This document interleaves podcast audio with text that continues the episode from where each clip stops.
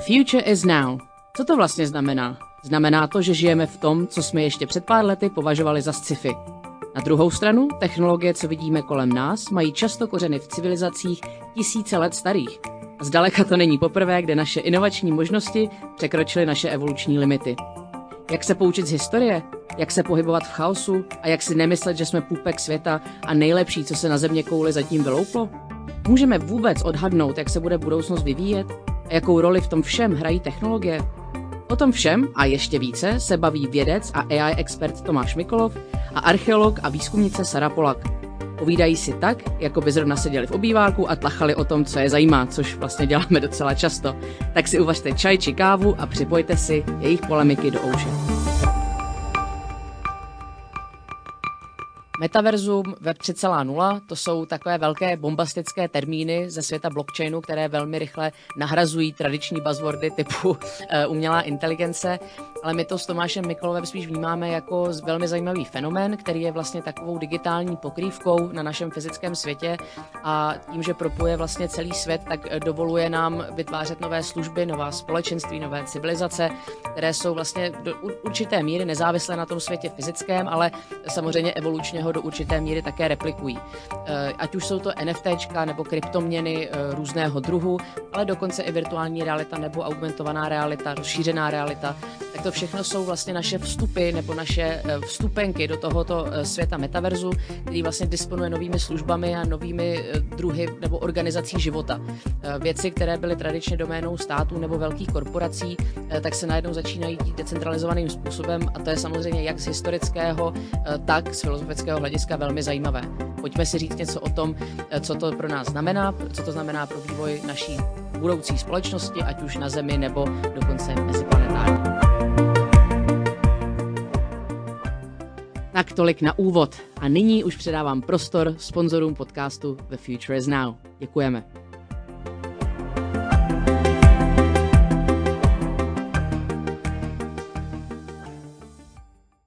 Již od roku 1987 vyvíjíme bezpečnostní software pro domácí i firemní uživatele.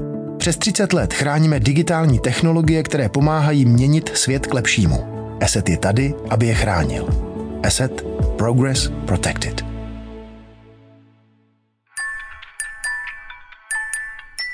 Inspirujte se světem kolem vás. Přijíždí zcela nová Kia Sportage. Vybavena špičkovými asistenčními systémy pro vaše pohodlí a bezpečnost. Nyní také v provedení hybrid a plug-in hybrid. Kia. Movement that inspires. Budoucnost je tady, ale když vám vypadne příjem, nechcete pojistku z minulosti. Pořiďte si revoluční životní pojištění Simplea. Jednoduše online na simplea.cz. Tento podcast sponzoruje remixshop.com, váš oblíbený e-shop s udržitelnou módou. Získejte stylové kousky šetrné k vašemu rozpočtu i planetě. S kódem HEROIN10 navíc s exkluzivní 10% slevou na vše. Dámy a pánové, dobrý den, eh, nebo večer, nebo opět odpoledne, záleží, jak je pro vás čas relativně, kde si to pouštíte. Tady je Sara Polak a vítám vás u dalšího dílu. Nicméně tenhle ten díl si užijeme, protože se budeme bavit o metaverzu, ale o metaverzu ve smyslu, Tomáš se pro jistotu směje, eh, vlastně jak se lidské chování promítá do našeho digitálního světa.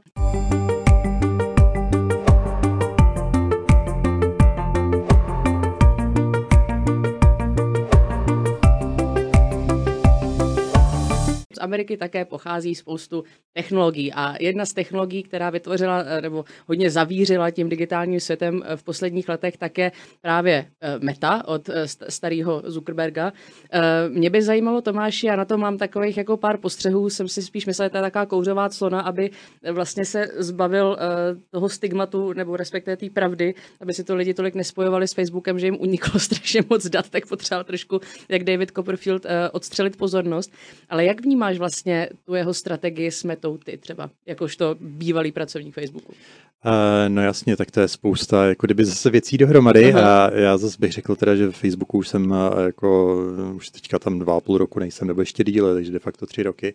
Takže už se můžu jenom tak jako dohadovat taky občas, když se bavím s nějakýma bývalýma kolegama, co to asi všechno směřuje, tak uh, nevím, jestli tam bylo nějaký velký únik dat, který si zmiňoval. A to si myslím, že je trochu nadnesený, že, že je to prostě v rámci toho, jak fungují tady ty velké korporace, tak prostě a každá má občas tady tenhle ten problém, že tam dělají různý lidi a mají různě zabezpečený systémy, takže občas se něco stane. Každopádně, že by tam byl nějaký obří únik, já to teda netuším.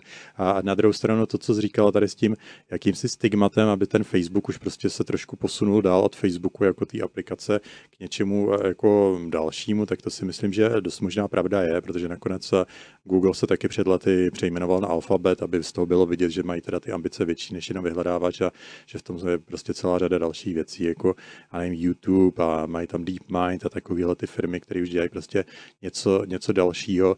A, takže já si myslím, že tohle dost možná byla motivace právě jako Zuckerberga, aby, a, aby ukázal, že ten Facebook už není prostě jenom, jenom nějaká sociální síť, ale aby a, tak nějak namotivoval třeba i tu firmu samotnou a ty svý vlastní zaměstnance na to, jaká asi bude třeba ta budoucnost za 10-20 let. A, a jestli to chápu dobře, tak ta jeho vize je, že prostě a, zase, když se podívá na tu trajektorii, jak se vyvíjí ty lidské společnosti z hlediska technologií, tak ten vývoj je relativně hodně rychlej, kdy se podíváme prostě na poslední 20-30 let, tak před 30 lety tady pomalu lidi neznali ani počítače a před 20 lety teprve začínal internet a, a zase prostě jsme měli věci jako seznam nebo ten Google, to byly takové velké novinky, že vůbec něco takového může existovat. A, a před deseti lety nám začaly smartfony a lidi začali si nosit takhle prostě internet v kapse.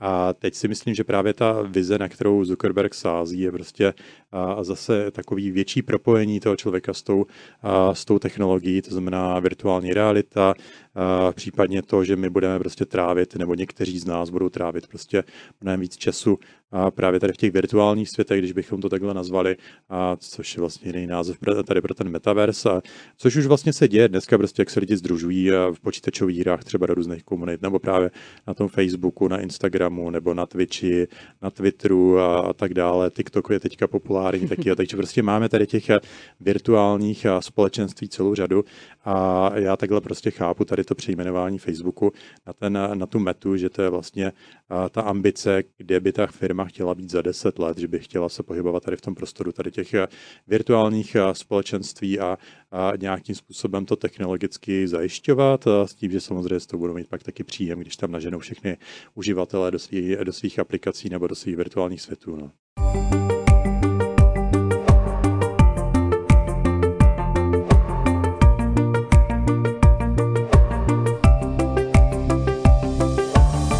Máš pravdu, je to, eh, jak, jak ještě se možná na začátek vrátím k tomu, eh, k tomu data leaku, tak vlastně to byl nějaký interní facebookový e-mail z dubna 2021. Eh, teďka to tady mám před sebou, koukám na to. Prý to někdo omylem poslal hmm. bel, belgickým jako médiím, konkrétně Data News, a vlastně se jednalo o jakoby únik dat 533 533 milionů uživatelů eh, asi ze 106 zemí. Eh, Facebook vlastně argumentoval tím, že to bylo jako skrejpováno, že vlastně ty uživatelé ani netušili vlastně, jaký data se dají skrejpovat ze jejich jako Facebookových účtů. Zase se to vlastně vztahuje zpátky k té možná nevědomosti široké veřejnosti, jako za sebou zanechávají digitální stopu, že to není, dejme tomu, jako hack jako takové, ale spíš jako inteligentní jako využití těch eh, dat, co už tam jako jsou a nějaký jako jejich stažení.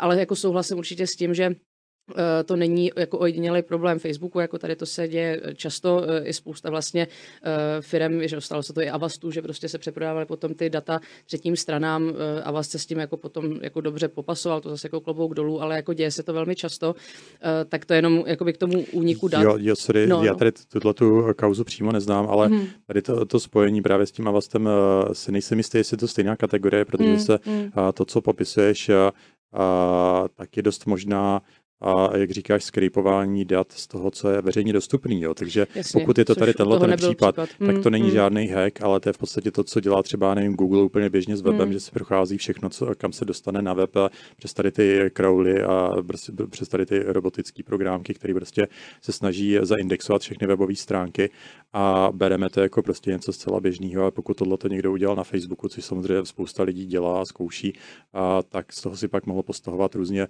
to, co lidi veřejně píšou prostě na Facebook, a, mm. což je pak dostupný. A pokud někdo z toho udělal dataset, a, tak a zase tady bych to jako ne, nesrovnával mm, s tím hmm, případem Avastu, mm. kde tam opravdu šlo o věci, které byly jako trošku někde jinde, že tam nešlo o veřejný data, ale soukromý data a tam to bylo podstatně horší než v případě tady to, co, jak to chápu, bylo v případě Facebooku, takže zase bych to jako to je pravda. nenafukoval tady. No. ne, ne, ne, já to, já to rozhodně nechci nafukovat, spíš jako, jak říkám, jako s tím skrypováním, když jsem tenkrát dělala v tom Nation Builderu a byl třeba ten skandál s Cambridge Analytikou, tak uh, tam taky vlastně lidi se zhrozili, že vlastně se jako přeprodává jako interní data, které přesně jak říkáš, nejsou veřejně dostupný, ale je to tím, že ty lidi si neuvědomují, co všechno je vlastně veřejně dostupný. Um, ale ta, ta druhá pointa, ty si, když se bavíme o tom metaverzu, tak samozřejmě meta nebo metaverse teďka ještě s tím, jak eh, samozřejmě s úsvitem kryptomě na blockchainu a to, jak se tam lidi pohybují tady v tom světě, eh, tak to roste, je to hrozný buzzword, že web 3.0, už jsme to zmiňovali v předchozích epizodách, ale dostatečně jsme se do toho nepoložili, takže teďka vám to všechno vynahradíme. Eh, ale mě třeba tady v tom zajímá jako vznik těch gamingových komunit, že ty si třeba byl jako u, nechci říct jako u zrodu, ale jako, že hrál si hry, kdy to ještě nebylo třeba tak běžný, že jako lidi gameovali jako typu StarCraft nebo jako i ty předchozí, tak mě jenom zajímalo, jak se tenkrát vlastně tvořily tady ty online komunity, dejme tomu před ty jsi mladý hoch, třeba před 20 lety nebo i více. Eh, a jestli už tenkrát vlastně jako vznikal takovej, eh, taková vlastně globální společnost na bázi toho, že vlastně spolu hrajete hry? Uh, tak to rozhodně vznikalo. Já jsem teda nebyl tady u těch věcí a úplně na začátku, protože přece jenom já si pamatuju ještě doby, kdy internet eh, byla docela drahá záležitost a hmm. lidi si prostě museli platit a, a za připojení někde přes telefonní linku, přes modem a to asi už, eh, už si nezažila, ale to byly ještě takový divoký časy stahování někde rychlostí 56 kilobitů za sekundu a fakt, eh, fakt to bylo dost šílený a tehdy právě a jako lidi, co třeba měli bohatší rodiče, tak si mohli dovolit už prostě internet někdy na, na konci 90. A, a hrát si tam hry a to samozřejmě bylo i u nás v Česku, ale mnohem víc právě na tom západě. To si myslím, že je jeden z důvodů, proč ty technologie třeba v Americe byly a jako se prosadily mnohem jednodušeji, respektive velké firmy vznikaly v Silicon Valley mnohem jednodušeji než, než u nás, protože zatímco já jsem teprve se tak nějak doslechl, že něco jako internet existuje a bylo to velmi nepřístupný v školitý ceně, mm-hmm. tak to bylo v době, kdy už tady prostě nějaký Larry Page se Sergejem Brinem už si tam roky programovali eh, jako Google vyhledávač, takže tady rozhodně byla taková je ta ekonomická propast, protože zase, jak říkám, prostě Česko v 90. letech nebylo nějak ekonomicky silný a spousta tady těch věcí pro nás, pro nás byla hodně drahá. A, takže mm, řekl bych, že jako vznik tady těch eh, virtuálních komunit, které se združovaly právě přes ten internet, tak to spíš, kdyby tě to zajímalo, tak asi bylo nejlepší se podívat právě někde do té Ameriky, kde to bylo jako roky napřed oproti nám, ale a prostě to bylo třeba v těch počítačových hrách takový docela spontánní, že a lidi se začali združovat do nějakých jako klanů, podle toho prostě, a kdo s kým třeba kamarádil a pak hráli proti sobě různý, různý zápasy, aby tam byla nějaká soutěživost, protože přece jenom hrát jenom individuálně je pro spoustu lidí jako méně zajímavý, než když mají ten pocit, že prostě patří do něčeho, do nějakého uskupení. A, takže já bych řekl, že to začínalo v podstatě takto, taková ta sebeorganizace, a kompetitivita, že vlastně lidi chtějí soutěžit mezi sebou mm. a pak vytváření vlastně něčeho podobného, co bez tak vznikalo ve všech ostatních sportech, jako třeba fotbal, tak a stejně se to pak zrcadlilo a i na tom internetu, jo. takže jak ve fotbale máme prostě různý týmy, co hrajou proti sobě a mají tam ty ligy a pak mají fanoušky a mají sponzory, tak a, taky diváky televizní, tak přesně tohle to se pak a, stalo i v rámci těch počítačových her, her ale samozřejmě to bylo mnohem později, a kde i v, v počítačových hrách dneska máme prostě ligy, kde hrajou týmy, často i profesionální hráčů, kteří jsou placený, koukají na ně lidi posílají jim třeba peníze, mají případně sponzory, mají tam třeba hráče ze zahraničí, takže je to celý mezinárodní, takže nakonec to je de facto, jako taky se tomu říká vlastně e-sport, jo, že je to mm. elektronický sport a, a spousta těch věcí je tam vlastně strašně podobná, a akorát, že to je méně fyzický než ty klasické sporty, že samozřejmě možná, že člověk si tam u toho zlomí ruku, když mačká na měš celý, celý den, ale to je asi tak největší nebezpečí. Já to říkám tak trošku ze strany. Já jsem poznal i nějaký, nebo potkal nějaký jako profesionální hráče StarCraftu, kde jsem byl kdysi v Koreji a tam zrovna asi ten úplně nejslavnější hráč všech do, pokud jde teda o výsledky, pak byl ještě jeden slavnější, který a vlastně ten e-sport celkově jako kdyby začal díky tomu, že byl prostě strašně charismatický a odvážný hráč, tak to byl, to byl boxer. Já jsem poznal teda Flashe, který byl právě ten nejúspěšnější historicky, mm-hmm. a co se týče výsledků a ten už byl snad po několika operacích, měl prostě rozřezanou ruku a, a fakt tady ti profesionální hráči tak mají různý jako zdravotní komplikace a i z toho, že prostě celý ten život vlastně hrajou tady ty hry, jo. takže ono, ono sice jsem jako říkal, říkal, že, že ty e-sporty nejsou tak fyzický jako fotbal, kde je prostě běžný, že se tam lidi zraní, ale hmm. Nakonec i to klikání na myš, když to člověk dělá prostě celý dny, tak si z toho užene eh, taky docela dost nemocí. Jo. Takže ne, nakonec se to těm sportům blíží.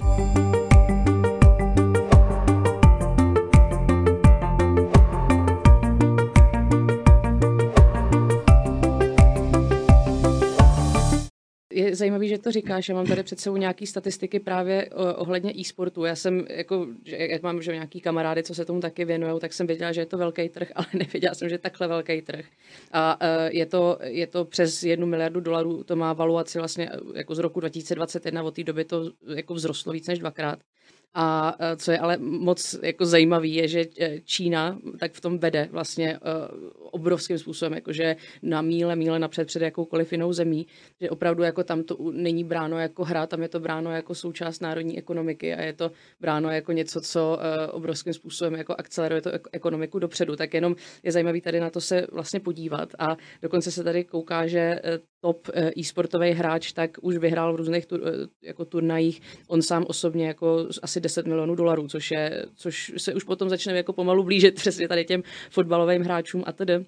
Uh, jenom bych se ještě vrátila k tomu metaverzu. Že jsem si, když jsem si dělala nějakou přípravu, tak jsem koukala vlastně, protože vlastně ten koncept metaverzu je jako dost jako stará záležitost, že jako i, i virtuální realita, tak jako už to tady máme několik desetiletí, že uh, jsou lidi na Stanfordu, kteří se tomu začali věnovat už v sedmdesátkách. Uh, samozřejmě počítačové hry, tak to už tady máme, dejme tomu nějakých 40 let se můžeme jako bavit o nějakém jako spění té civilizace k tomu, aby se hrály uh, hry na počítači, když to není jako nutně nějaký super graficky vytuněný nebo nějaká, nějaká jako velká škála. Ale co mě překvapilo, že tady máme index od 0 do 100 a 100 je maximální zájem, maximální vyhledávání a 0 tak je žádný zájem nebo jako není dostatek dat. A až do března roku 2021, tak se to, tak vlastně ten zájem o metaverse v rámci vyhledávání na Google, tak osciloval mezi nulou a dvojkou. A Teďka tady koukám, že to máme, počkej, já si tady pošou, pošoupnu kurzor, eh, máme červen 2021, takže to už potom začalo trošku růst, to už šlo třeba jako na desítku, tak to už bylo jako velký zájem. A pak je obrovský spike vlastně v říjnu 2021, kde to jako vystřelilo úplně plně na stovku. Že je strašně zajímavý, že ta popularizace toho tématu tak vznikla vlastně exponenciálně víceméně jako ze dne na den. A zajímají mě ty důvody, jestli za, tím může jako, za to může třeba hlavně Facebook, tím, jak spopularizoval to jméno jako takový, nebo jestli je to spíš jako exploze kryptoměn ve společnosti.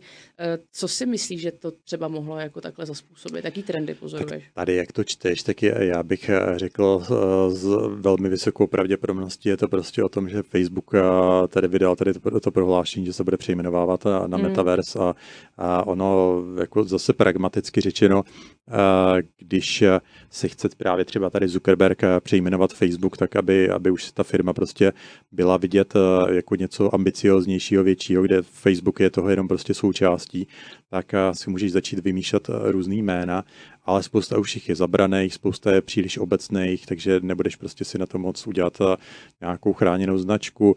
Eh, spousty z nich se ti nepodaří třeba vyjednat si koupení eh, různých domén, které jsou zcela zásadní, aby tam prostě lidi nechodili prostě na něco, na něco, co nesouvisí s, touto, s tím tvým názvem. Takže já myslím, že tam je fakt jako dost různých problematických věcí. Nakonec Google se taky přejmenoval na Alphabet a můžeš si hmm. říkat, jak se asi změnil, změnil prostě zájem o vyhledávání na internetu klíčového slova alfabet, tak já bych řekl, že to prostě taky vyskočilo v době, kdy se Google přejmenovával, takže takhle jako čistě pragmaticky bych to viděl, že bez nějakých velkých emocí prostě lidi začali víc eh, vyhledávat tady Metaverse, protože to začal mluvit eh, Zuckerberg, přejmenoval si na to firmu, ale neřekl bych, že to je proto, že by se lidi přímo zajímali nějak extra jako stokrát víc teďka o ten koncept jako takový. No. Mm, mm.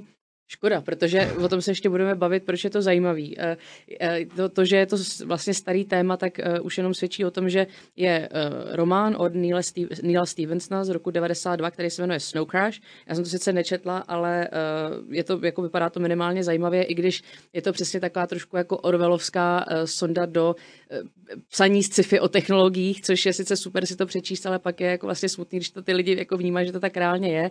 A on vlastně píše o tom, je to něco jako Inception, samozřejmě krásný film s Leonardem DiCapriem, velmi komplexní, krásný narrativ, všechno takový temný, je to paráda, má to několik úrovní, všechno je to super, všechno to nakonec dobře dopadne, ale je to, je to vlastně o tom, že ty lidi utíkají od té reality, tady v tom románu je to přímo jako totalitní reality, do toho metaverzu, kde je všechno krásný, jednorožci, super a bohužel tak, když si člověk vyhledá ty články o metaverzu, tak to jako tak často působí eh, od těch, eh, vlastně od těch novinářů, že ten metaverz je víceméně jako vytvoření takové digitální pokrývky nad naším světem, do který utíkají ty lidi od těch každodenních strastí. Když jako za mě, tak jak to minimálně vnímám, tak je to vlastně mnohem prozaičtější nástroj digitalizace věcí, které jsme třeba zvyklí jako dělat jako v reálném světě, nebo dělali jsme prostě čistě fyzicky, a který se teď akorát promítají do toho metaverzu právě typu kryptoměny nebo různé jako fenomény, co jsou teďka na blockchainu.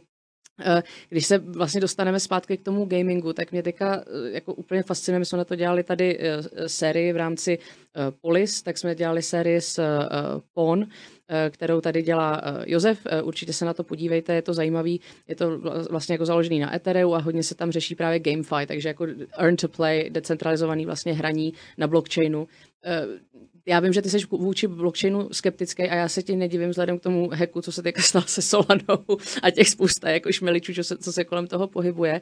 Ale jakou roli myslíš, že v metaverzu nebo minimálně za tebe hraje uh, třeba právě blockchain a to, že se teďka s tím roztrh pytel, ať už jsou to buzzwordy typu NFT nebo to, jak se poslední dobou řeší kryptoměny?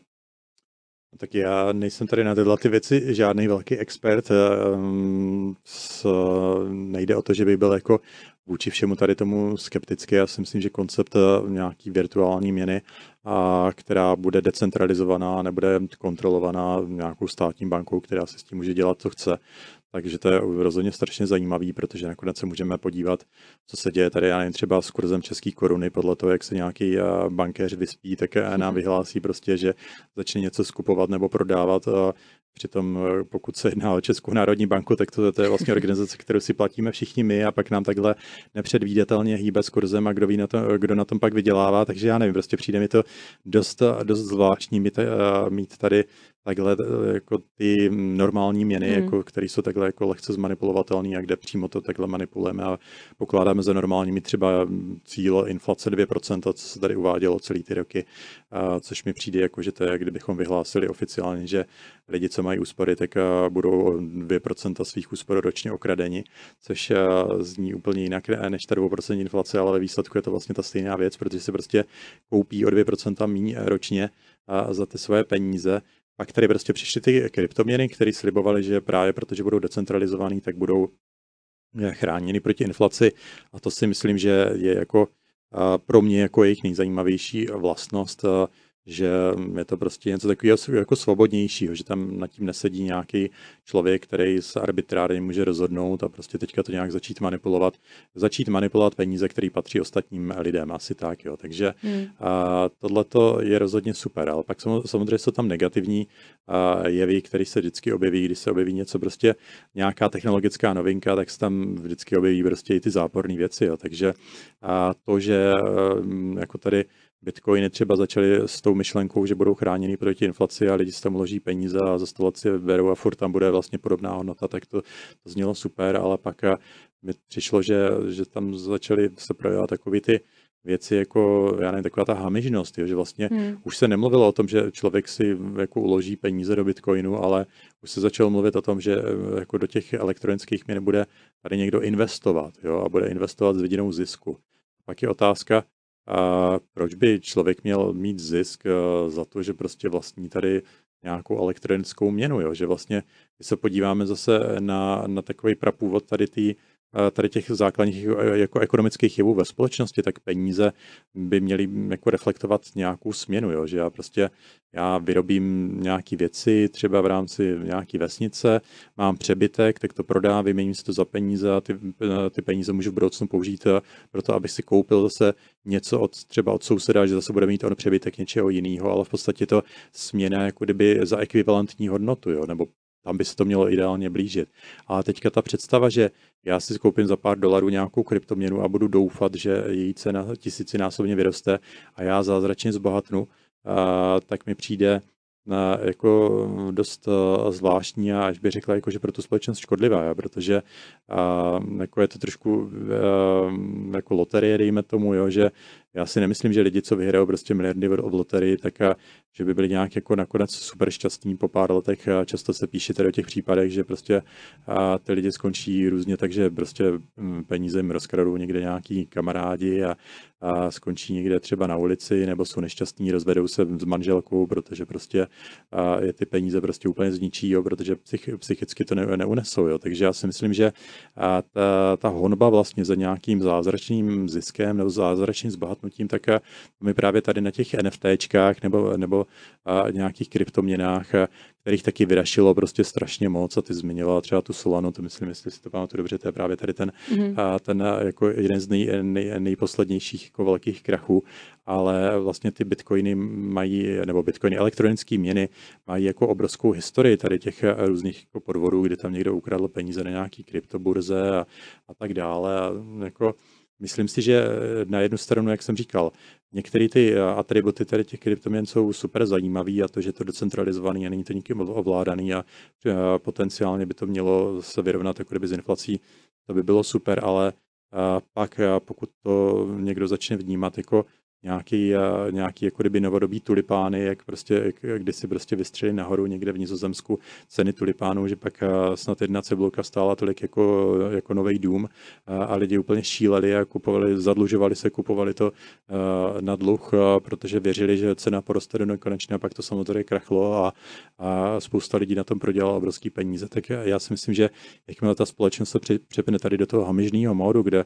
už prostě jakákoliv racionalita uniká, všichni jenom vidí ten, to levný zbohatnutí nebo lehký zbohatnutí, co je před něma, tak to už vidím prostě jako hamižnost a to si myslím, že je špatně a nakonec jsme mohli vysledovat všechny možný tady nějaký pyramidový schémata a podobný takovýhle finty, který prostě, jak říkám, zase slibou lidem zázrační zbohatnutí a tohle, a to už jim prostě sympatický vůbec nebylo. No.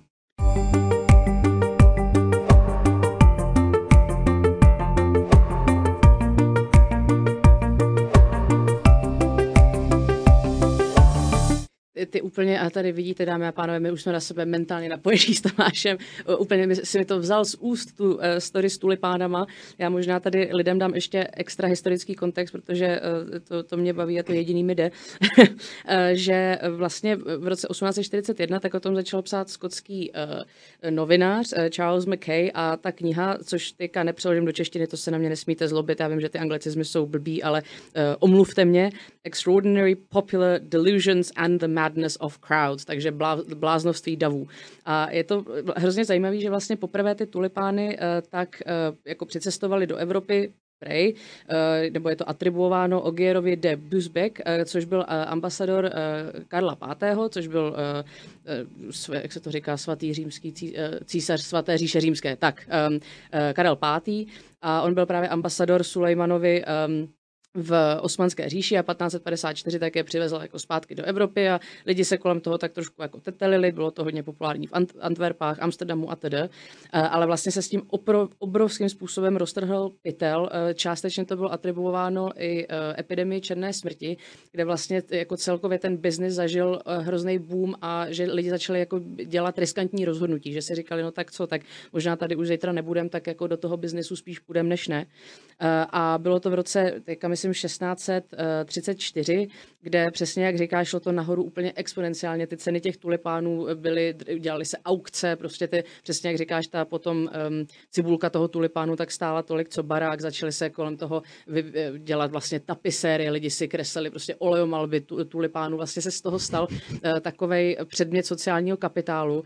A jestli máte rádi Asterixe, tak tam je jeden, jeden fantastický díl, jmenuje se to Obelix a spol, je to uh, takový uh, jako pozdější díl Asterixe a je to o tom, že Římani už nevědí, jak porazit uh, tu malou nedobytnou vesničku v Gálii, tak Julius Caesar si na, najme nějakýho fišikuse, který má vystudovanou uh, školu biznesu a managementu v Římě a rozhodne se vlastně od těch Galů vykupovat menhiry a začne tam vytvářet vlastně umělou poptávku po menhirech. A pořád u toho zvyšuje cenu, takže potom jeden men, menhir stojí třeba 4000 sesterciů a uh, potom se jako dostane do situace, že všichni Galové vyrábějí menhiry, ale díky kouzelnému nápoji vyrábějí strašně moc a ty Římani pak už nevědějí, co s tím dělat a Řím se propadne do občanské války, takže jako je to téma, který se rozhodně opakuje. A dokonce se opakuje takovým způsobem, že The South Sea Company, což bylo v 18. století eh, jedna taková eh, vlastně firma, která byla založena na obchod s otroky, využila toho, že Británie tenkrát bojovala eh, vlastně se, se Španělskem, byla tam ta krize španělského jako dědictví vlastně trůnu, nevědělo se, co se stane, bylo obrovské jako vákuum, vákuum vlastně v rámci evropské monarchie a tady ta firma toho využila a vlastně vytvořila neexistující obchod s otroky. A bylo vlastně zajímavé, že vytvářela tady tu bublinu, dokonce pak eh, prošel, v, myslím, 1770 něco, teď bych kecala, The Bubble Act, což bylo vlastně jakoby poprvé, kdy se tady ty eh, vlastně taky ty spekula, spekulační aktivity investiční začaly řešit vlastně na státní úrovni. Takže jako vůbec tady se jako nekoukáme na první historickou bublinu, těch jako už bylo historicky, já myslím, že rozhodně stovky, ale ty tulipány jsou jako krásný příměr, takže děkuji, že jsi to vytáhnul, já jsem jenom to potřebovala ještě jasně, jasně. dovykreslit, protože mě to jako naprosto fascinuje. Ale, ještě, no. ještě k těm menhidům, protože ten díl jsem teda neviděl, ale přijde mi to jako super, super zajímavý přirovnání právě k těm, k těm bitcoinům, protože teďka jsem nedávno četl, kolik vlastně tady ta těžba bitcoinu teď jako, nebo vůbec provoz tady, tady té sítě spotřebuje elektřiny a kolik to vyprodukuje CO2, je to někde na webu a mm-hmm. poslední údaje asi pár měsíců zpátky byly, že, že vůbec ty bitcoiny vyprodukují CO2, tuším, tolik jako celá Česká republika za rok a spotřebují tolik elektriky jako Tajsko, jestli si to pamatuju dobře. Jo. Mm, Takže mm. tohle to už nejsou malý čísla. Pak jsme se dostali už do té fáze, kdy tady máme prostě tady ty lidi s těma lektvarama, jak, jak to Asterix, jak vyrábí menhiry, jak šílení a teďka máme prostě farmy grafických karet všude možně po světě, které jsou puštěné na plný pecky a, a žere to elektriky jak, jak, jak hromada temelínů a přepočítá to různý heše a počítá to úplný zbytečný blbosti, ale stojí to obrovský množství, množství peněz a lidi do toho furt ty peníze sypou právě, protože tam vidí tu vidí to zbohatnutí. Už to hmm. dávno není hmm. o tom, že by si tam chtěli uchovávat nějakou hodnotu a používat bitcoiny právě pro placení a pro to, aby měli nějakou elektronickou měnu, která bude nezávislá tady na té centrální, ale už fakt mi přijde, že ta hamižnost jako se posunula některé ty lidi. Já vím, že teďka bitcoiny se propadly, takže nejspíš jako kvůli té ceně taky tady bude nějaký odklon eh, od eh, těchto věcí, jenže uvidíme na jak dlouho, eh, jak říkám, teď je, když se to dostalo do té fáze, že opravdu na jednu stranu řešíme ekologii a furt se tady mluví o tom, že prostě budeme si zakazovat takový a makový elektrárny a továrny a budeme vypínat tady výrobu a necháme to vyrábět někde v Indii nebo v Číně, kde to vyprodukuje tady CO2 sice mnohem více, ale my se budeme tvářit v Evropě, že jsme svatí a že, že jsme splnili všechny normy a tak a tohleto. A, a pak najednou tady máme prostě nějaký bitcoiny a lidi tady dělají úplně fiktivní efektivní výpočty a počítají nějaký, jak říkám, násobí tam nějaký obrovský prvočísla nebo co já vím, co tam všechno v tom vězí a úplně zbytečně, aby si vypočítali prostě zase, zase nějakou novou obří hodnotu a, a vede to prostě jenom na nějakou pseudotěžbu jakýchsi bitcoinů a teďka už nemáme jenom bitcoiny, máme těch měn stovky nebo tisíce, každý si může vytvořit novou a, a fakt mi to přijde, že jsme se dostali do toho stavu, jak si popisovalo to Asterixe, že prostě tady lidi blázní a všichni vyrábí menhery jak šílení a nezamyslí se nad tím, k čemu to vlastně je. Jo.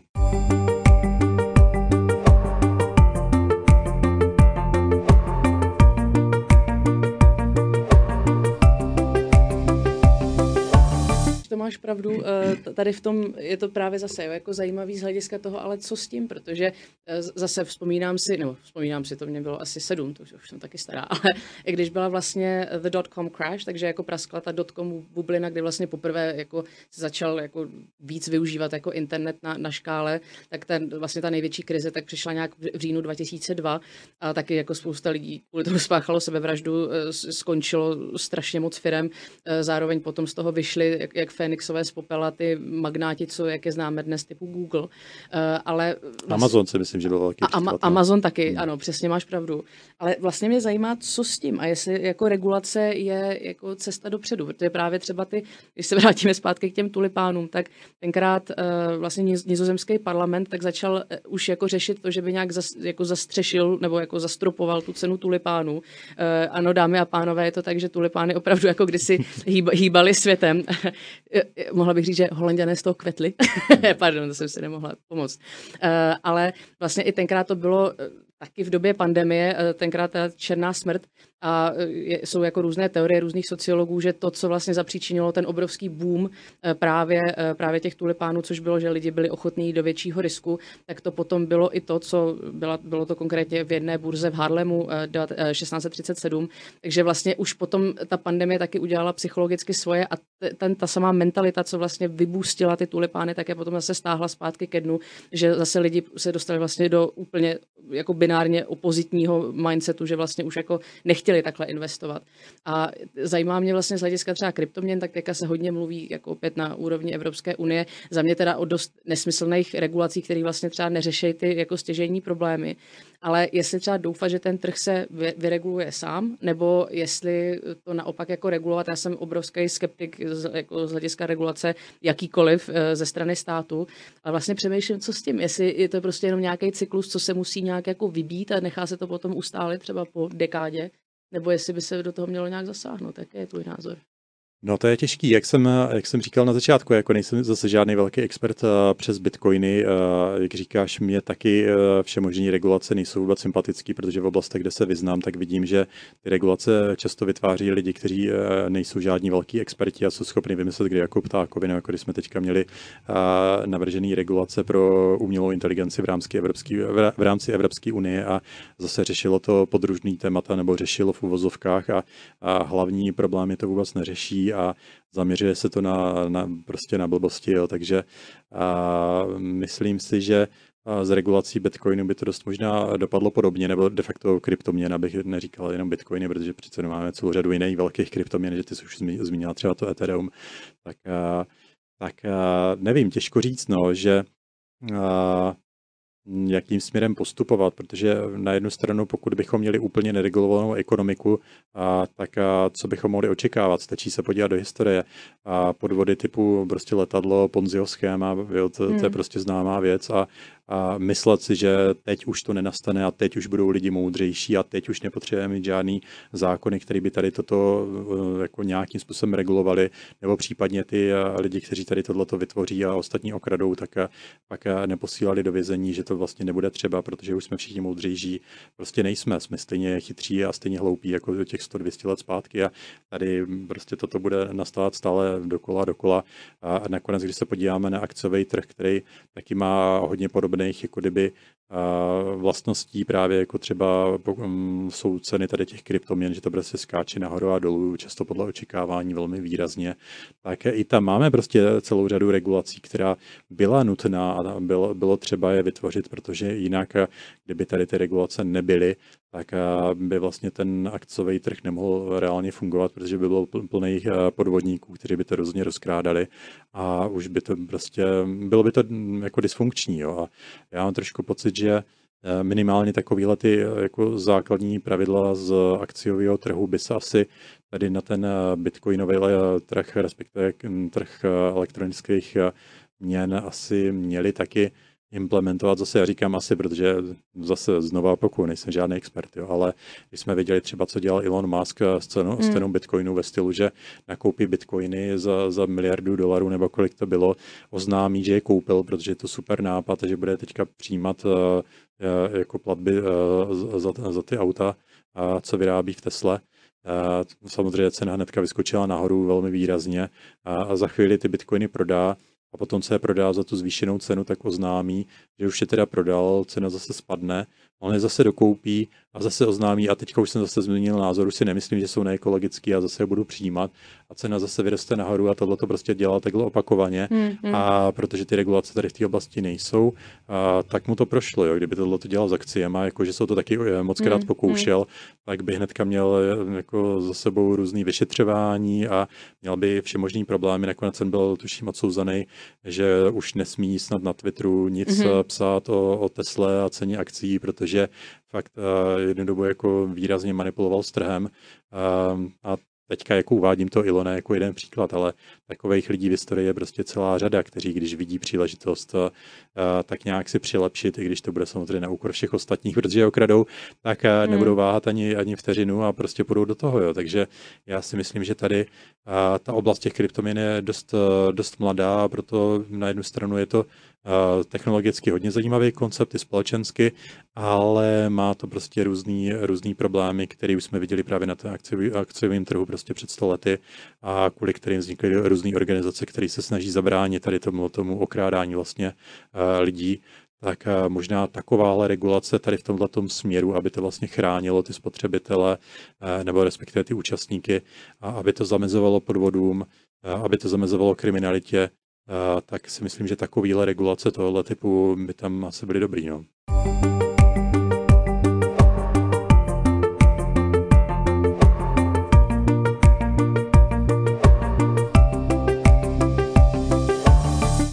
Zmiňuješ vlastně uh, taky ty opakující se cykly lidstva. Uh, vlastně jsou i opakující se cykly tady těch technologických bublin a teďka technologie nemyslíme jenom kryptoměny nebo uh, umělou inteligenci a podobné moderní buzzwordy, ale já, vám dám teďka nahlídnout trošku do historie, protože jsem tady na tom Magorko, jako třeba na viktoriánskou Anglii a poslední dobou jsem si teďka hodně četla o vlakové mány, která probíhala mezi uh, 30. a 40. letech 19. století.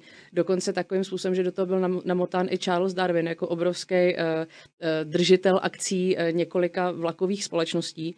Eh, vlastně tenkrát vznikla první eh, spojující železniční dráha, ne, nevadí ti Tomáš, já tady jenom zabrousit trošku jako do vlaku. No pokračuj, jsem zvědavý, co to bude. Eh, mezi Liverpoolem a Manchesterem najednou se samozřejmě zmenšila země, protože najednou ta víceméně jako lidi se mohli jako teleportovat, nebo minimálně jako relativně jim to tak přišlo a vzniklo obrovské množství vlastně firm, které neměli sice ani povolení, jako neměli vůbec ani tu možnost jako vybudovat jako železniční síť, protože to není jen tak, ale začalo se do toho obrovským způsobem investovat. Hlavně, eh, co se začalo taky dramaticky měnit, byla rychlost vlaků, takže tam se začalo eh, na asi 19 km za hodinu na začátku 30. let a v 1850 už to bylo 120 km za hodinu, takže tam opravdu byl vidět strašně rychlý a dramatický uh, jako pokrok technologický a tím pádem spoustu věřitelů a spoustu investorů tomu hrozně věřilo. Uh, co, co je zajímavé, že to vznik, vlastně cena akcí tak uh, vzrostla o 100% mezi rokem 1843 a 1845. V, tý, v té době to právě začal nakupovat Charles Darwin, taky sestry Bronteovi, teďka vůbec nevím, jak se to řekne česky, ale Wuthering Heights, to všechno takový jako depresivní eh, jako příběhy, hlavně všechny ty sestry Bronteovy, tak myslím jedna umřela na tuberkulózu, hrozně mladý. Je to taky ten přesně viktoriánský, gotický eh, způsob, tři sestry všechny umřou za tragických okolností. Ještě k tomu píšu takový temný děje z těch anglických blad, kde není nic jiného než prostě déšť, bez eh, a vřesoviště. A ještě nakupují akcie. A ještě nakupují akcie železnic, přesně tak. A obrovským způsobem to krachlo, že z 221 firm, eh, který vlastně řekli, že teda dodají těm eh, vlastníkům těch, těch akcí, že jim dodají železniční síť, tak během pěti let tak jich zbylo jenom 60, takže tam byl obrovský pokles a vlastně v už v tu dobu, tím, že královna Viktorie byla na trůně, tak potom se eh, rozhodlo spousta tady těch jako železnic znárodnit a ten, eh, ten trh se nějakým způsobem ustálil. Neříkám, že toho jsem jako, eh, jako rozhodně příznivec znárodňování, ale tady ten historický precedens je zajímavý. Pokud vás to zajímá víc, tak Gareth Campbell a John Turner tak na to napsali skvělou knihu v roce 2010, říkají tomu největší bublina historie. Takže pokud si myslíte, že největší bublina jsou uh, pofiderní NFTčka, tak se mílíte, jsou to vlaky z viktoriánské Anglie. A ještě jsem tady chtěla dodat, uh, my tady s Tomášem, já chápu, že teďka, když to poslouchají uh, bitcoinoví nadšenci, takže uh, si nás chtějí někde najít a podřezat nás ve spánku. Uh, a tady to vůbec nemá být urážka té technologie, nemá to být urážka jakýkoliv komunity. Je to o tom, že uh, jestli jsme prostě všichni rozumní lidi se zdravým selským rozumem, tak musíme chápat, že tady ty uh, technologie jsou neuvěřitelný pokrok dopředu, ale samozřejmě zneužívat je, případně nevyužívat efektivně, tak pro lidstvo jako není úplně optimální, takže se o tom chceme bavit jenom na rovinu. Takže nás ne, nezatracujte a dívejte se na nás stále, protože vám uh, dáváme věci zajímavé, které se budou hodit třeba do AZ kvízu typu, a teď se dostávám k druhé historické bublině, a to je bublina bicyklu, která byla mezi rokem 1895 a 1898 Eh, eh, psal o tom William Quinn eh, v roce 2016, napsal o tom velmi zajímavou, zajímavou knihu. A, a je, co je velmi zajímavé, že v roce 1895 tak bylo v Británii 128 firm, které prodávaly a vyráběly bicykly a měli hodnotu 15,5 milionů liber, to je na tehdejší peníze, což v přepočtu je teďka 3,5 miliard dolarů. Takže jenom chci říct, že jestli si myslíte, že jste hustý hipster, protože máte kolo, tak vás předběhli lidi už o 120 let a byla to tenkrát uh, obrovská uh, bublina. V roce 1896 tak za rok vzrostla vlastně valuace toho trhu o 200% a potom to uh, v roce 1898 uh, vlastně ty ceny akcí tak spadly o 76%, byl to obrovský, obrovský kolaps a vlastně jeden z mála vlastně těch firm, který to přežili, tak, by, tak byl Dunlop, který teďka vyrábí i, je to velký sponzor Wimbledonu, vyrábí tuším i pneumatiky a Triumph a taky Raleigh. A na, na Raleigh jsem jezdila na Oxfordu, dokud mi ho nějaký šupák neukrad. Tam byly takový, jenom vsuvka, jo, ale byly tam takový bicyklový gengy, který kradli ve velkém kola Oxfordu a přeprodávali je, vozili to dodávkama do Cambridge, přeprodávali to tam a více verza, takže jako to byla bublina, panečku. Jestli si chcete namastit kapsu, zapomeňte na, na kryptoměny. To je ten důvod, proč jste tak soupeřili s tím, eh, s tím Cambridgem, jo? protože vám jezdili na vašich kolech. Jo? No, ne, to není soupeření, prostě to, to je nějaká, my, my, my, tam, tam je právě super, že když vystoupíš v Cambridge, tak já prostě nás nikdo se neuražte, to je samozřejmě vtip na půl. Ale když vystoupíš na nádraží uh, vlakovým uh, v Cambridge, tak tam je Cambridge, home of the Anglia Ruskin University, protože Anglia Ruskin je nějaká asi 150. v žebříčcích, ale mají super marketingovou strategii, takže tam nemáte napsáno home of the University of Cambridge, ale home of Anglia Ruskin. Vždycky, když jsme tam měli uh, šermovat, tak jsme se u toho fotili a hrozně jsme se tomu smáli a oni to nebrali úplně sportovně. Hmm. Uh, ale jenom abych se vrátila k těm bicyklům, tak to uzavřu, že tady z toho, eh, tady z toho ekonomického kreše, tak jenom jedna ze 157 firm, která vznikla na konci 19. Eh, století, tak byla schopná vlastně investorům dodat jakoby nějaký profit. Takže opravdu jakoby ty bubliny jsou všude kolem nás a myslím, že bychom byli naivní eh, držet se nějaký technologie zuby nechty jenom protože se nám to hrozně líbí. Opravdu potřeba se na to podívat z toho historického hlediska. A my se teďka dostáváme vlastně k té ideje eh, toho nějakého emergentního chování a tady takový lehký oslý můstek. Eh, budeme se o tom bavit v příštím posledním díle, budeme se bavit hodně o komplexitě, budeme se bavit i o vědomí, ale nebojte se, žádný EZO a krystaly vás nečekají, to myslím, že už jste za těch pár dílů pochopili, že takový s Tomášem úplně nejsme.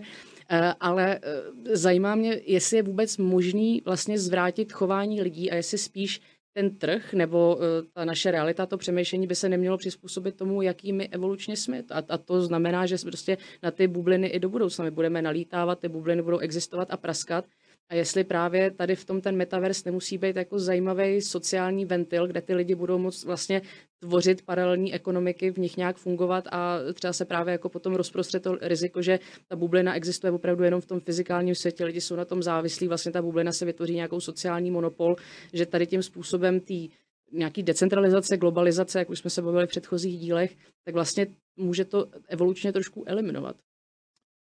Nevím, těžko říct, no. Mně to přijde, že právě lidi, kteří eh, jako stráví eh, hodně času tím, že se snaží dosáhnout něčeho právě tady v těch virtuálních světech, třeba v těch počítačových hrách a tak a pak tomu mají takový ten vztah, že fakt, eh, že tady si někdo koupí nějaký super drahý virtuální meč v nějaký hře za, za milion dolarů a pak mu někdo ukradne, tak, a, tak spáchá sebevražduje, kdyby se přišel stejnou věc jako v reálném světě. Hmm. Takže já si hmm. myslím, že a, jako tady ta představa, že máme fyzický svět a virtuální svět, který jsou uh, oddělený od sebe, tak a, si myslím, že jako v té naší psychice, v tom našem vědomí, že to není tak úplně pravda, protože nakonec, co je ten eh, fyzický svět, to je to, co stejně bez tak vidíme našima očima a, a slyšíme našima ušima a vlastně všechno se to odehrává, jako kdyby eh, bez tak v našem mozku, to, jak to jak, jako přijmeme a zpracujeme ty informace a z vnějšku a pak ta hranice mezi tím, co je jako a to fyzické a co je to virtuální, tak si myslím, že už eh, v mnoha ohledech se to pak může jako stírat a hmm. pro tu naši psychiku a ta hranice často už ani neexistuje, takže já si myslím, že stejně jako máme zločiny eh, v reálném světě, kdy prostě lidi skončí nešťastní, protože někdo třeba okradl eh, nebo ještě něco horšího, tak podobně to bude, budeme mít, nebo už se to děje samozřejmě v tom virtuálním světě nakonec a ty krádeže třeba v oblasti těch peněz, kryptoměn, to už hmm. jsme tady zmiňovali a pak možná budeme muset mít i nějakou kryptopolicii, která bude tady ty kryptoobčany chránit, aby, aby, aby vlastně byli vlastně spokojení. Jo. Takže možná, že tady bude taky nějaká emergence nějakých takových těch sociálních struktur, které známe klasicky z toho fyzického světa, ale které ještě v tom, v tom virtuálním světě neexistují. Ale možná, že taky ne, protože když se podíváme na historii jako lidských společenství za, za poslední desítky tisíc let, tak je to vlastně strašně rozmanitý a samozřejmě tady ta zkreslující představa, že jsme jako lidstvo postupovali lineárně od nějakých lovců, sběračů po, po primitivní zemědělce až po městský státy a nakonec impéria, ale ono se nakonec ukazuje, že, že těch forem společenství, které existovaly v historii, tak byla celá řada, bylo to často různě provázaný. Vůbec ten, ten postup nebyl lineární, často se lidi eh, prostě vzdali třeba toho zemědělství a vrátili se v historii právě k tomu, k tomu životu jako těch lovců a sběračů. A nakonec to bylo různě nakombinované v oblastech, kde byli lovci a sběrači, ale bylo tam spousta jídla, tak se uživili tak, že tam měli takovou koncentraci obyvatel, že jim tam opravdu vznikaly města. Už dávno předtím, než jsme, než jsme tady měli tu zemědělskou revoluci. Jo. Takže mm-hmm. ten, ten pohled na, na tu naši historii je často velmi zkreslující a jako v dnešní době už vychází docela zajímavý nový studie o tom, že ta historie lidstva a těch kultur, které jsme byli schopni vytvořit, a, a je strašně zajímavá, bohatá. Bylo tam spousta e, zvláštních a, a divokých nápadů, co tam prostě ti naši prapředci zkoušeli. A dnešní svět je trošku takový jako globalizovaný, že tady máme jako několik převládajících kultur, které převálcovaly všechno ostatní, ale myslím si, že právě v tom virtuálním světě tam zase můžeme očekávat tu rozmanitost, že lidi budou zkoušet všechny možné přístupy. Budeme tam mít určitě ty anarchisty, kteří budou chtít mít prostě co nejméně kontroly všeho, budeme tam mít společenství třeba, který, který si vytvoří tady eh, nějaký ty bezpečnostní složky, aby je tam prostě eh, třeba někdo nemohl podvíst nebo okrásit ty jejich bitcoiny, mm-hmm. mhm. takže já si myslím, že eh, jako je to zajímavá příležitost jako právě očekávat tady od těch virtuálních světů něco, něco jako zajímavého z hlediska toho, jak lidi jsou schopni se sebe organizovat do různých společenství a vytvořit všemožné organizace a rozdělit si tam role, rozdělit si tam bohatství. Můžeme prostě očekávat všechno možné. No.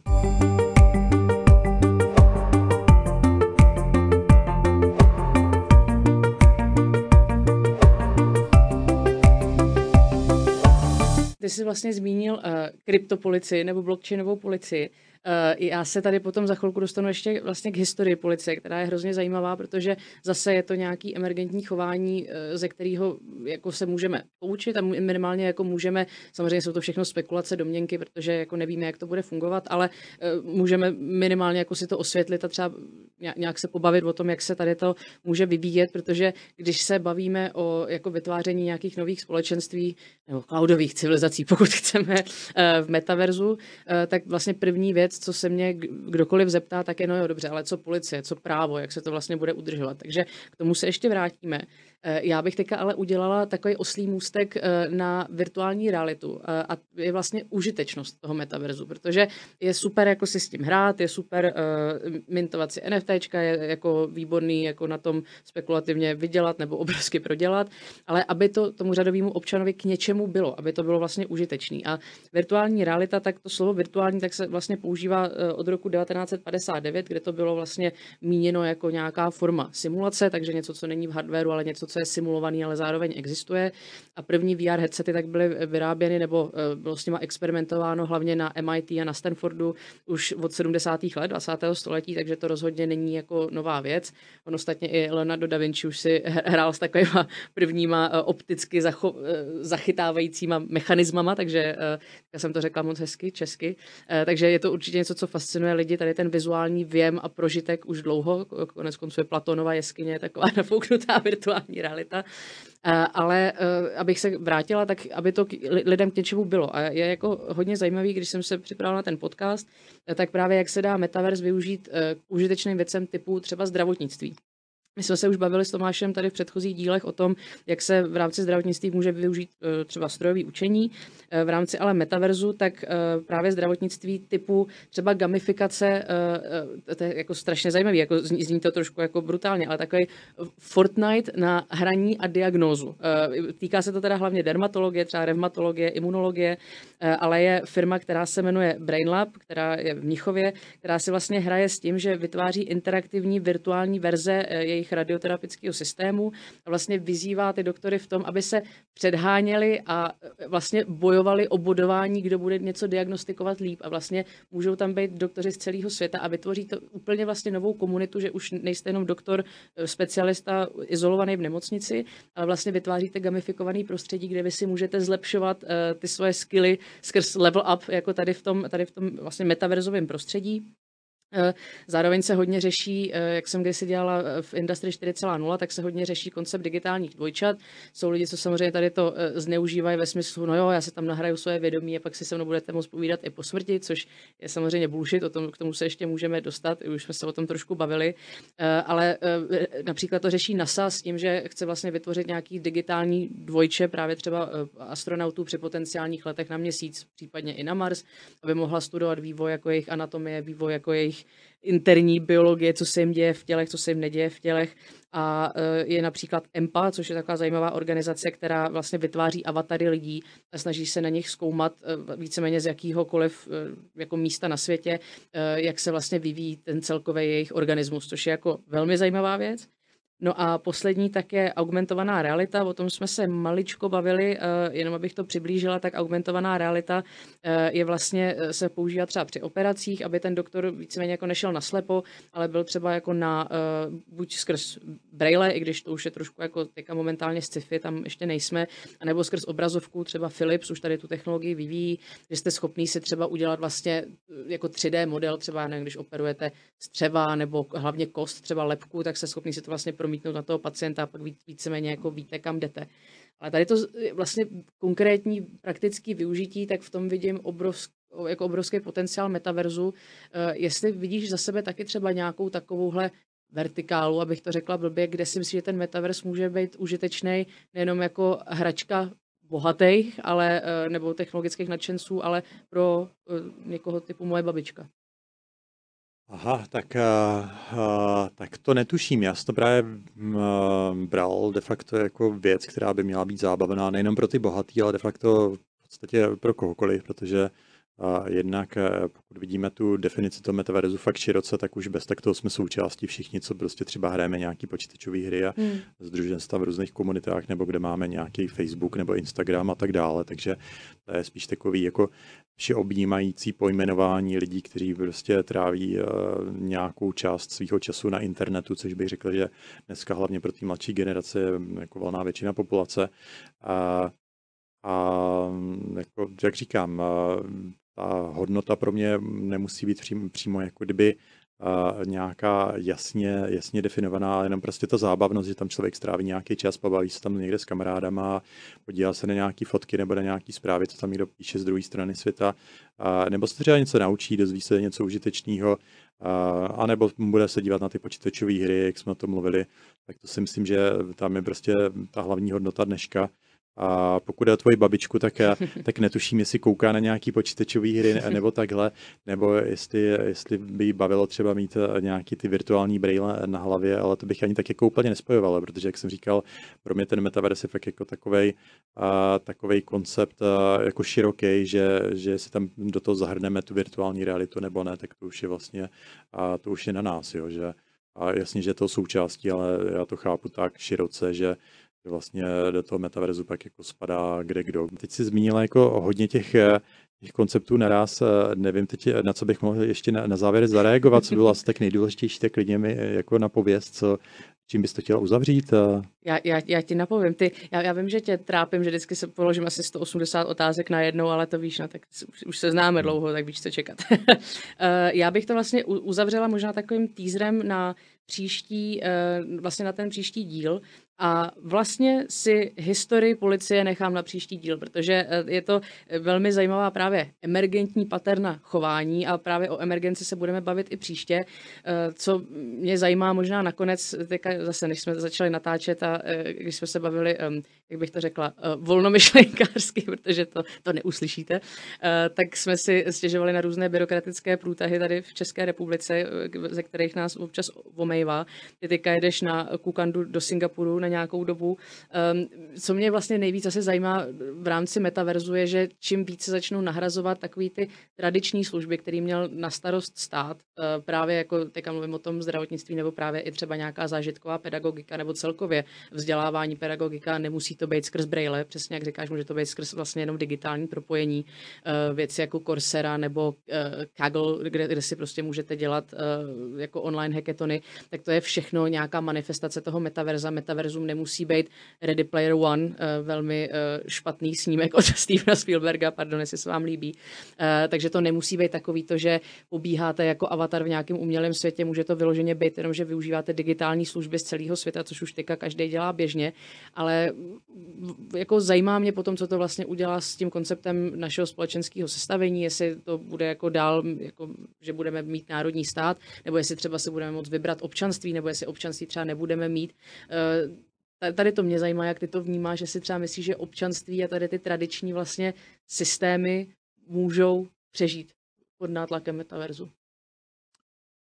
No, to je to nátlakem metaverzu. Je to, je to rozhodně hodně jako široká otevřená otázka, mm-hmm. protože je to, jak se bude vyvíjet eh, lidská společnost, kdybychom to zase zkoušeli odvodit z historie, tak tady byla spousta různých a a forem organizace lidské společnosti v minulosti a z toho můžeme očekávat, že spousta nových taky vznikne v budoucnosti a tady zkoušet si typnout, jak to bude vypadat, to už, to už by bylo fakt science fiction, protože mně to fakt přijde, že často ta lidská společnost se vlastně vyvíjí de facto jako kdyby chaoticky, jako právě ten komplexní systém, mm. jako tam asi budeme mluvit v tom, v tom dalším díle a, a to, jak se rozhodneme, a zase se nějak zorganizovat v budoucnosti, kde budeme zase přesvědčení o tom, že zase nějaká nová forma organizace je zase ta nejlepší, jak dneska to tvrdíme o demokracii a, a před nějakými dvěmi nebo třemi stovkami let, tak tady ty principy typu jako svoboda, rovnost, bratrství a tak dále, mm, mm. tak to tehdy vůbec neexistovalo. Byl, v skutečnost byla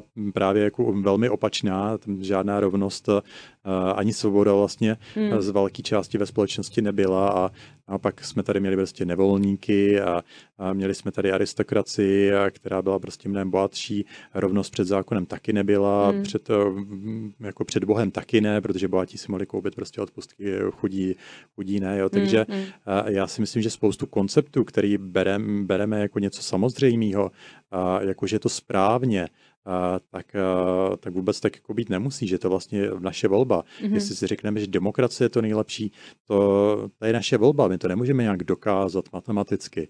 A, a i kdyby to někdo zkoušel dokázat matematicky, mimochodem tady taky, vzhledem k tomu, že ty jsi takový fanoušek historie, a, tak a zase těch pár set let zpátky, a když ta e, Evropa byla velmi jako kdyby jako ovlivněná právě tím náboženstvím, křesťanstvím, jo, tak a tady, když někdo chtěl třeba studovat matematiku, tak aby nevypadal jako kacíř, tak většina těch, nebo velká část tady těch lidí, filozofové, matematici, tak zkoušeli prostě do toho nějak namontovat tyto hmm. náboženství, hmm. aby, aby prostě nejpokojit inkvizice a tady podobných hmm. organizací, takže tam byly takový až jako z mýho pohledu směšní věci typu, že matematici se snažili dokázat existenci Boha, že tam sčítali nějaký nekonečný řady a podobně, jo, takže to byly takový, takový jako podivnosti, ale my se tomu můžeme dneska smát, jak, jak tehdy byli ti lidi hloupí, ale oni byli stejně chytří, jako mm, jsme dneska mm, my, mm, akorát prostě žili v jiném světě, kde byly jiný jako kdyby pravidla a jiný zákonitosti a jiný jako kdyby, kdyby ty tabu věci a jiné věci, které jsou povolené a jiné věci, které jsou zakázané.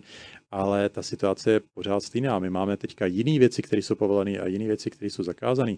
Ale taky máme spoustu věcí, které za 100 nebo 200 let budou vypadat úplně komicky a lidi se budou klepat na hlavu a budou říkat, no teďka jsem si tady přečetl, že v roce 2020 prostě ty lidi věřili tady téhle kravině jako hmm. demokracie, že prej nejlepší, jako věříš tomu, jako hmm. ne, to nikdo nemohl myslet vážně. Jo. Takže jako já si myslím, že takový věc věcí, které dneska bereme jako něco svatého, nedotknutelného a neměnného, a který vůbec takový ve skutečnosti nejsou, tak takový věcí je celá řada. A zase zpátky, zpátky k té tvé otázce, já si myslím, že spousta konceptů vychází vlastně jenom z toho, čemu dnes ta společnost věří. A v podstatě spoustu věcí si přidáváme jako přes ty memy, vlastně přes generace, že si to tak jako opakujeme. Rodiče to říkají dětská, máme to v pohádkách, máme to ve škole a pak to tak nějak jako přežívá v té společnosti nějaký koncept a, a jsme o něm skáloplavně přesvědčení, ale v budoucnu se to může změnit a klidně i překlopat úplně, úplně do jiného stavu, takže i ten pojem toho občanství který teda vychází teďka jako z těch národních států, kde bereme prostě ty oblasti jako země, kde lidi prostě mluví stejným jazykem, tak to bereme jako jakýsi atomický útvar, řekneme, že to národní stát, kde se lidi združují právě na základě toho jazyka a najednou prostě vytyčíme hranice a budeme se tvářit, že za hranicí už jsou ty lidi horší nebo minimálně jiní hmm. než, než ti naši. A už prostě uděláme to dělení na oni a my a jak si jsme spokojení, protože přece jenom evolučně to vypadá, že my jsme nějak nastavení, abychom se snažili odlišovat od sousedů a hledáme prostě sebe menší jako rozdíly a, hmm. a někdy se snažíme i amplifikovat, jako zvětšit, abychom ukázali tu naši rozdílnost, abychom nějak vynikli.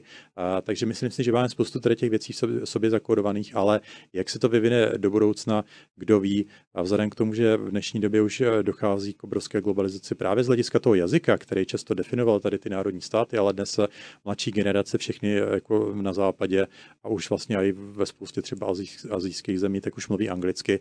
A tady to rozdělování podle toho jazyka třeba za 20-30 let už nebude dávat smysl, když všichni budou mluvit jedním jazykem, tak si budeme muset najít něco jiného, no a pak to třeba nebudou národní státy, ale ty státy budou vycházet eh, z něčeho jiného. No možná to bude trvat teda víc než 20 nebo 30 let, ty změny nejsou zase takhle rychlé, ale jsem si víceméně jistý, že ty lidi pořád budou hledat eh, nějaký způsob, jak se rozdělit a jak říct, že prostě tam, tam za řekou už ty lidi jsou úplně hrozní a jsou úplně jiný než my. A, a nějaký to rozdělování, ta snaha o, o, zase o to vyniknutí tady pořád bude a o to oddělení ale, ale protože ten jazyk eh, nemusí být ten hlavní, tak fakt to může být pak úplně něco jiného a pak eh, přejdeme právě od těch národních států třeba k nějakému jinému konceptu, ale to už bych musel teďka vyštit z co to bude. No.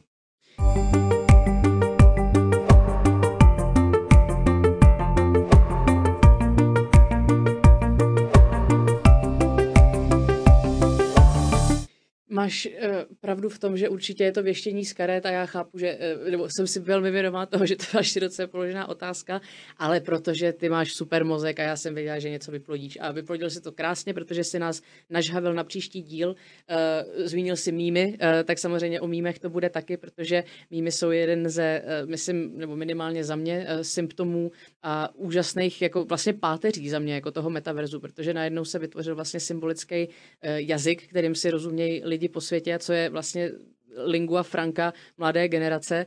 Eh, poslední takový, jako nakonec taková libůstka, že lingua franca, eh, neboli jako jazyk franků, eh, tak je terminus technicus, který se používá vlastně pro obchodní nebo takový ten jako druhý hlavní jazyk, který se používá na biznisové administrativní věci a td.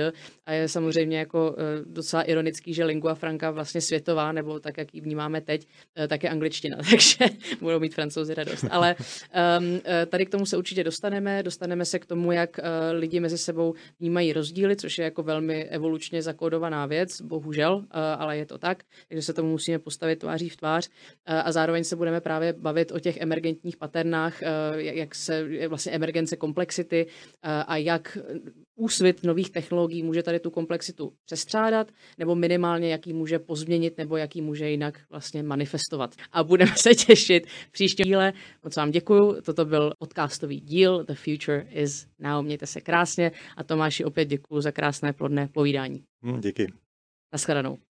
Již od roku 1987 vyvíjíme bezpečnostní software pro domácí i firemní uživatele. Přes 30 let chráníme digitální technologie, které pomáhají měnit svět k lepšímu. Asset je tady, aby je chránil.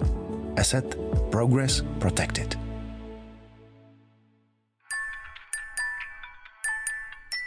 Inspirujte se světem kolem vás. Přijíždí zcela nová Kia Sportage.